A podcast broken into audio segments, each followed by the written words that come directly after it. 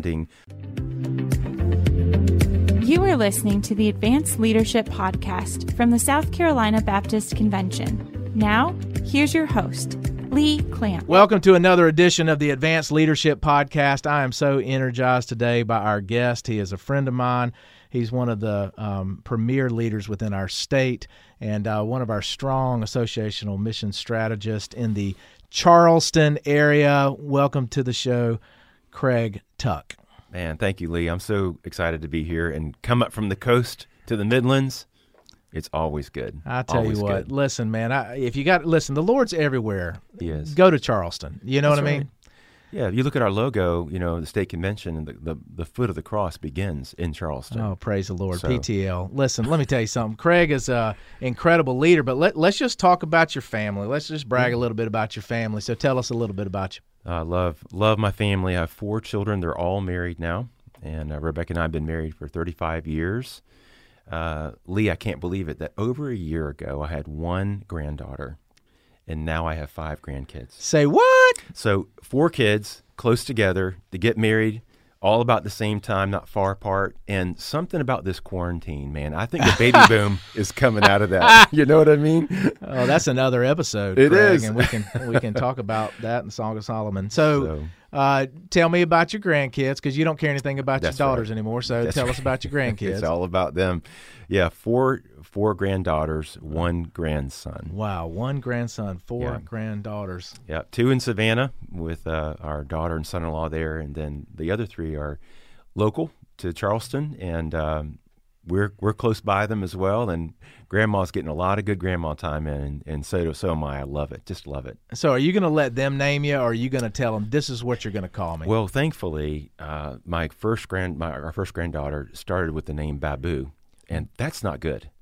Babu. That's not good. That's like a, a big monkey. So uh, we we made the choice to help her call me Papa, and so I am Papa, and Rebecca is Mimi. Nice. Just a li- it just takes a little bit of uh, Yeah. coaxing and some sub uh, subliminal messages. I, That's I right. understand. And you got this one grandson to be able to uh, maybe join you with some uh, hobbies that you might have in that Man, fishing world. So me tell me about you. your fishing hobby. Yeah, my son-in-law in Savannah, he'll bring his boat into town, and he says, "All right, it's time to get out in the creek." And so we we hit the creeks. He's a fish whisperer for, sure. He knows how to find the fish, and so uh, we we try to catch basically the three, the big three, out in the rivers and out in Uh-huh. the creeks, which is flounder, trout, and spot tail. And let me tell you what, when you get a spot tail on your line, you know you got something on your line. You know what I mean? Oh yeah, I love it. Now, what's the biggest spot you've caught? Uh, about a 20 pounder. Wow. So you, can you keep twenty pounders? Let me tell you, Lee, it's the most discouraging thing in the world. when you get that fish tape out and you go, oh, good news, you caught a big fish. The bad news, you got to throw it back. It's too big. I, I just, that doesn't register yeah, that, in my that mind. That doesn't make know? any sense. That that that's almost the same as uh, that offsides penalty in soccer. It just why do you penalize somebody for being so on. fast? You know what I mean? Well, the best kind of boat to own is one that your son-in-law owns, and uh, and they say behind every great man is a very surprised father-in-law. That's exactly right. So let's just jump right into it. Now, you've been leading there at the um, Charleston Baptist Association uh, for for some years now. Tell us a little bit about um, you know what brought you there, and then maybe what you guys do, what you're excited about. Yeah, so Lee, I've been in Charleston since 2003, and in that time, I've been in ministry in the local church, executive pastor, and then church planter, church replanter. And so, along the way, in my practicing ways, uh, we actually began to house our office at the CBA during a time when they were going through a transition. And while that was going on, I was invited to be a part of the study team and the search team to kind of begin thinking about how do we repurpose the association, um, our first in our, our convention, 1751. And so we, we try to go way back as far as we could to really figure out what, what was the moorings for the association. And like a lot of good things, is that you develop ministries and then you begin to morph things. And it gets bigger and bigger and bigger. And so we had to kind of narrow it down back into what is the main thing that we're called to do as an association. So I was sitting at the table with the study team, and in that time, uh, the director of missions was in transition.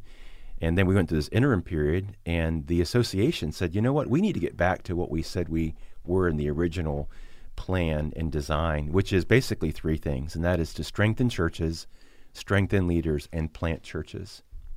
And so, as I'm sitting at that table, they said, Well, listen, we need to find a director. And I began finding my heart yearning and leaning into that strategy that we said yes to, and then going, Well, who else is going to do that? Who else do I want to do that? I want to be part of that, you know? So I found myself kind of leaning into that conversation, and then I became a candidate to be considered to lead the association in that new strategy.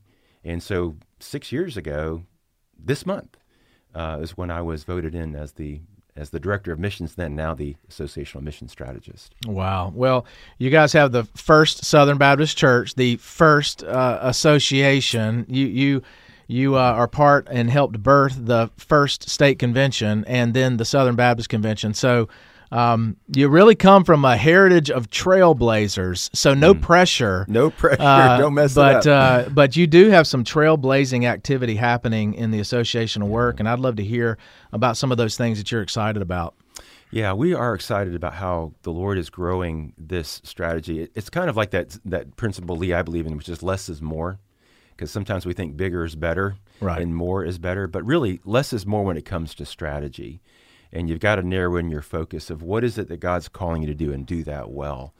And so for the past six years, we've been really trying to reshape the way we see it. We've also done this, I think that's been important, is we begin to ask the question, okay, in the Tri County area of Greater Charleston, how do we see the city as Jesus sees it? It's just like the Matthew 9 passage where it says that he did ministry in towns and villages, preaching the gospel of the kingdom and healing every disease. But then he looked back at the multitudes and he had compassion on them. And I've been asking, Lord, help us to see the city as you see it. So one way, just practically, that we begin looking at it, Lee, is we've we've put it into four regions, and they're geographically bound by rivers or waterways or bridges. And in each bridge, in each place you cross over geographically, there's a different demographic in it. It's a whole different demographic and dynamic within that area. And what we have found is that our 80 churches are actually divided in all four of those areas almost evenly, like 20 in each region. And so, as a result of that, we've been leaning into how do we begin to, to look at that geography and say, how can we have churches begin to own the lostness within that geography together and begin to partner together in a way that we can, we can see every man, woman, and child have the opportunity to see, hear, and respond to the gospel. And so, really get back again to what we said we're about, which is ultimately the Great Commission and the Great Commandment. But it's doing it together side by side. And so, what I've watched happen is uh, as we begin to organize by regions, we've seen churches begin to look at each other and begin to pray together, begin to look at opportunities to serve together. Then I've also worked on some structure within the association to begin to help facilitate more kingdom movement within each of those areas. Oh, that's fantastic. Now, uh, in addition to that work within the association, um, you also uh, are doing some collaborative work in the city. Yeah. So, talk yeah. a little bit about what that looks like. Yeah. So, in Greater Charleston, you know, from the very beginning, early days of the settlement of Charlestown, um, the gospel centered churches that were there, obviously, again, we do have, I think, a lot of gratitude for the way that God called the First Baptist Church Charleston together to be a, a voice of the gospel in the city back in 1682. But the Anglicans also were there, and they were preaching the gospel in a strong way, as well as the Presbyterians were there as well. Um, and so the French Huguenots, I mean, I can go on with names of groups that were there that were gospel focused, gospel centered. And so that that idea of churches that are in our city that love Jesus just as much as we do, we have thought, what if we could create an idea of a table where we convene a table of coming together. So first of all, my Baptist tribe, if you will, sitting in regions around the greater Charleston area, sitting at a table, looking at each other, Baptist to Baptist, and saying, how can we work together for the sake of reaching every man, woman, and child? And then I've asked our Baptist brethren to say, can this table be bigger in each of these regions mm. that have other chairs at it of people that love Jesus, leaders that love Jesus just like we do, and long for the gospel to come and reach people as well as to change our city?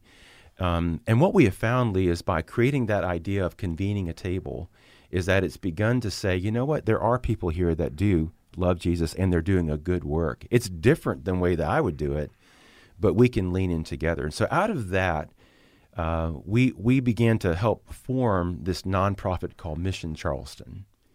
And Mission Charleston is just simply a way of cre- connecting an interdenominational expression of the gospel to make Jesus unignorable to every man, woman, and child. And what we've seen happen just recently, as you know, Lee, we've we've seen this influx of Afghan refugees that have come into our cities here in America. So because we already had this relationship, this longer table, um, we began to convene those tables to say, hey, we've got Afghan refugees coming in. In fact, I asked Senator Tim Scott to come to a table with church leaders across the region. And he sat there as one of our senators and, and, and shared scripture with us mm. to say how we need to love those who are strangers to us mm. out of Matthew 25. Wow. I mean, that was from our senator. I yeah. loved it. And so what we did from that is to say, okay, how can we as the Church of Greater Charleston – love these strangers and love them and welcome them in and care for them. Um, they're allies when you look at it from a national perspective, um, and they're also people that God has brought to us right at our back door. So, how do we love our neighbor as ourselves? And so, what's been amazing is watch 25 churches create teams to foster these Afghan refugees. Wow. But that came, Lee, really out of a table that was already convened through Mission Charleston. Okay. And we saw that also in a response to way when the Emanuel tragedy took place mm. and other things in our city that took place that we began to say, hey, let's convene that table and say, what, what can we do as the church? And, and of all people that should be in a place of disposition of responding with hope and with love and with grace, it should be the church. And so we've been helping to foster that. Mm-hmm. Um, and at the same time, my you know my day job and the lane I run in is I'm Baptist, and I operate out of the Charleston Baptist Association. But we allow for that space to be able to help influence also a bigger conversation for the sake of the gospel in Charleston. That's great. You know, um, collaboration's uh, pretty messy. I mean, it's uh, it's not easy to do, and a lot of times people will use the word collaboration, uh, but what they're really meaning is probably the word cooperation. Uh, what I found the the major difference there. Um, you know, being that that collaboration, there's something bigger that we're all working together towards. So it might be this concept of every life being saturated with the gospel in an area, and we're going to collaborate together to try to do it. Cooperation simply says we both have two different agendas. So, how can we cooperate together for mutual benefit on each of our individual um, agendas? And so, when you start thinking about uh, collaboration among Baptist, you know, goodness gracious. I mean, we've we've uh, you know we've got a heritage of working together, so we're really excited about that. Um, but it's still messy. But then when you cross denominational lines and you have some differences, um, you, you you tend to you know make it even more messy. So. Uh, what are some of those barriers that you've been able to kind of press through, or or or or maybe some of the mess, uh, the messiness of collaboration that you've been able to uh, succeed in. What what are some things that you've learned? Yeah, I think you've said it well. Collaboration is messy. Um, but again, in our DNA as Baptist, we have a cooperative DNA, uh, the cooperative program, for example, and mm-hmm. all the things that, that set us apart and put us together. Um, you know, when there's a disaster, we, we come together, we cooperate, and we respond. And so I love that about our denomination. Mm-hmm. I, it's in our DNA. But many times what happens is it's a whole lot harder when you put that at a table and between relationships mm-hmm. because there's risk involved. There's risk of, of what it, the way I see things philosophically or the way that I want to approach things or the way I would do things. And so to me, the centerpiece at every table has to be the gospel. It has to be about Jesus. Now, the way that I express Jesus and the way that you might express Jesus, it's going to be the same because we're pointing to the same thing. But there's an expression that's different. That's what I love about Paul's writings that has helped me at tables of collaboration. In Ephesians, he talks about the fullness of Jesus being made known. Mm-hmm. Um, that's why I really love a multi expression within a region mm-hmm. of churches that have different strengths, that they can express the fullness of Jesus to that region together. Mm-hmm. I don't think one church has all of it. I think one church obviously has all of Jesus, but they may not have the full expression of all that he is for us. And that's why Paul wrote in his letter, I want you to know the height, the depth, the breadth, and the length of this love, mm-hmm. and how deep and wide and how great it is. And so when he was writing that letter, I really think that he was, in a sense, talking to the churches of saying, we need to express that fullness together. So when you sit at a table for collaboration, you have to come first of all with that premise that it's all about Jesus and we want to express his fullness. I have an expression of it and you have an expression of it and together we can show what the body looks like in this area. So first of all, there's a risk involved of um, of being maybe misunderstood what your motive is, and so we've always got to say, let's make the gospel our motive and our ambition. Mm. So that's key. Um, the second thing is, I think you also have to to look at the aspect of what's primary, what's secondary. What's primary is making the gospel known. What's secondary is what do we do together and how we cooperate, or mm-hmm. how far does that cooperation go? For example, uh, sitting at a table with Anglicans and Presbyterians, it's it's very very unlikely that we're going to plant a church together. Mm-hmm. but it's highly highly likely if we're sitting at the table that we're praying for the harvest and we're praying for laborers together to see the region reached. Mm-hmm. And we're beginning to find ways that we can help foster that. Maybe we do an event together. Maybe we serve together through this expression of refugee care or whatever it might be. So I think those are things that are important that we can't get hung up because automatically you say, well, you don't cross the T's and the I's like I do theologically or philosophically. But if Jesus is at the center of that, I can allow for there to be some tertiary things that are different about me and you but the, at the end of the day, it's about how do we mobilize the gospel in every life. Mm. And I think we've got to be willing to know how to walk away from that table and be at our own tables and begin to strategize what's next within that context of gospel movement. Mm. But I think what doesn't happen first and foremost is that we don't create the larger table together to say how do we see a movement of the gospel and how do we lean in together. So it's it's risky, it's mm. messy, and you got to really know who you are and what you believe and be comfortable in your own skin sitting at that table. Mm-hmm. And if you are, then you get clarity really quickly about what do you do as a follow up to that or what's the application for you personally? Where do you leverage money? Where do you leverage more people resources? Um, and I think you gauge it based on, on, on how you participate. Mm-hmm. But I think you start by coming to say the kingdom of God is bigger than one church and bigger than one denomination. And so, how could we look at this as a sandbox that we all put our toys in there mm. and are willing to share and exchange tools and ideas of reaching out across across the aisle, if you will? Mm-hmm. That's great. You know, if we believe in the possibility of every life, um, we uh, we must collaborate because it's going to take um, all of us. It's not going to just take a few. And and I do think that uh, some people think they have to leave their convictions at the door mm when they collaborate, but that's not true. I nope. mean, how many? How often do we go to a Clemson or a Carolina game and we're sitting around people right. and and we're focused on what we agree on that our that our team's the best in the state. You know, depending on which uh, city you're in. Um, but I'm not really uptight about the person uh, that's sitting next to me that may have a a different um, uh, worldview than right. I do. Right.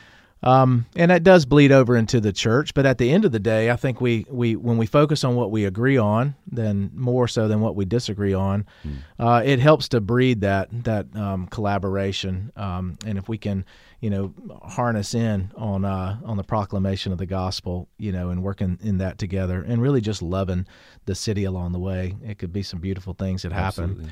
Well, you yeah. well, you're a trailblazer in a lot of different arenas, but one of the areas that I've found that you have done some extensive work is in this idea of replant mergers. Mm-hmm. You took one of the historic churches in Charleston and um, successfully and patiently uh, work to breathe life again into that church. And um, that church used to be the largest church uh, in our whole convention, mm-hmm. and um, and it had dwindled down to just a few godly people. Um, that wanted to see some change. So just talk to me through maybe what you've learned about this idea of um, of replant or replant mergers uh, along the way to help breathe life into um, into congregations. I appreciate that, Lee. I, I, wish I could say, well, I strategized that. Man, I knew, I knew exactly every step we were going to take. Uh, it's all been a backdoor experience, an opportunity of learning, really. Um, so the quick story behind the story is, uh, is I was planting a church in Greater Charleston that um, that was meeting on the peninsula at a at a, at a high school, and um, at the time the high school was looking to renovate and uh, and change things around, so we had to move out for at least a year till that renovation could take place. But one thing that we did right away is when we, we were planted there on the peninsula, the upper part, we began to pray with pastors on the peninsula to say, how can we partner together, pray for the city? Again, creating a table. And um, as a result of that, I, I needed to knock on the door at Citadel Square to say, hey, listen, we're in the same association, same denomination. Um, we're out of the school for a year. Could we rent space? And Citadel Square, as you said, it's been there for so long and 80,000 square feet of buildings right in the center of downtown. Uh, at the time, the church was really struggling with where they were, both in people size and um, in strength and vitality. So, those 45 dear saints, uh, we approached them and said, "Hey, we're a church plant of 300. Could we could we borrow space? Could we just rent space from you?" And they were gracious to open their doors. And of course, while that was happening, another conversation was going on between the pastor at the time there and myself, which is, what what is God saying here? Because uh, he'd been there for uh, you know a, a decade or so, and had been investing a lot of time and life and energy into that congregation and loving them well. Uh, but there wasn't a trajectory of of strategic growth and change in an urban context. So these 45, median age probably around 75, and um, with their hands open to the Lord. Um, and so while we were there for a year sharing space, we began to recognize that there was something else that was going on. So that's the back door kind of perspective I want you to understand is that we were just simply following the Lord with what open door He gave us. But as that happened, we began to see the providential hand of God describing something for us or prescribing something, which was to enter into gospel history that had been there a long time. And not to bring our church plan in to say, hey, we're the next, you know, best slice, you know, best bread, whatever. You know, that's, that's saying the best thing mm-hmm. since sliced bread to come in. Um, but we're here to begin entering into this story of the gospel. We want to see the gospel reach every man, woman, and child. So uh, conversation took place, and uh, we began praying together. And it was not easy. It was messy. Um, the church was practically split down the middle on voting to say yes to the replant. Um, but the majority spoke and said yes. And so we came in and became the new Citadel Square. I look at it this way, Lee. It's kind of like a, an old wineskin of culture, uh, and then bringing a new wineskin of culture and strength and vitality through leadership and then seeing new life come back into a historic church. And so, what's been wonderful is the 45 that were there. We added our 300, and the church has grown now to over 600. And incredible, reaching college students, and wow. and a lot of the people that have been there for a long time, when they walk in and see Citadel cadets and college wow. students, it, it just is a joy for them because they remember those days. Wow. So I'm just I just rejoice that the Lord allowed us the opportunity. Mm. It wasn't prescribed by us, but it was prescribed by His providence that that would be the case, and so we're thankful to be part of that. Wow, that's that's great. Well, if you're a, a church leader that is listening, that's in a in a church that you're willing to take a risk and potentially um, join in with another congregation uh, Craig would be an incredible one to talk to and unpack that with. Or if you're a church that says, you know what, we've got tons of resources and and we would love um, to join in with another church, um, he he would be a great one to talk through things that you would need to be prepared for, um, the barriers that you don't even know you're about to hit. Um, to to really see that be a huge success, and um, so you'll be able to reach out with him on uh, contact information we have on this podcast. Well, Craig, thank you so much for being a part of this Advance Leadership podcast. And uh, I, I, really do. I, I, value as a friend and as a leader in our state. And um, and I, I, just challenge you to keep being a trailblazer, keep keep this innovation going, and uh, who knows what the future holds. Hey, thank you, Lee. I, am so honored to be here with you. Thank you for your leadership and the privilege it is to partner together in our family, mm-hmm. uh, Southern Baptist. And um, one thing I, I, think it's been key for everything that we've been trying to do, and that is following under this guide of operate at the speed of relationship. Mm, that's good because that's where we have to be. And if we're going to see the movement of God, we can't we can't make that happen on our own. But as we walk with the Lord and follow Him, but operate at the speed of relationship, whether it's replant merger, whether it's convening a table with leaders, um, you have to operate at the speed of relation. That requires a lot of tactical patience. Mm-hmm. But if we're patient good things come to all those who wait. And so I believe great fruit can come if we operate in that way. That's great. Well, until every life is saturated and transformed by the hope of the gospel, advance. Thanks for listening to the Advance Leadership Podcast from the South Carolina Baptist Convention. This South Carolina Baptist Convention podcast is made possible through the cooperative program giving of South Carolina Baptist churches. For more information, visit scbaptist.org.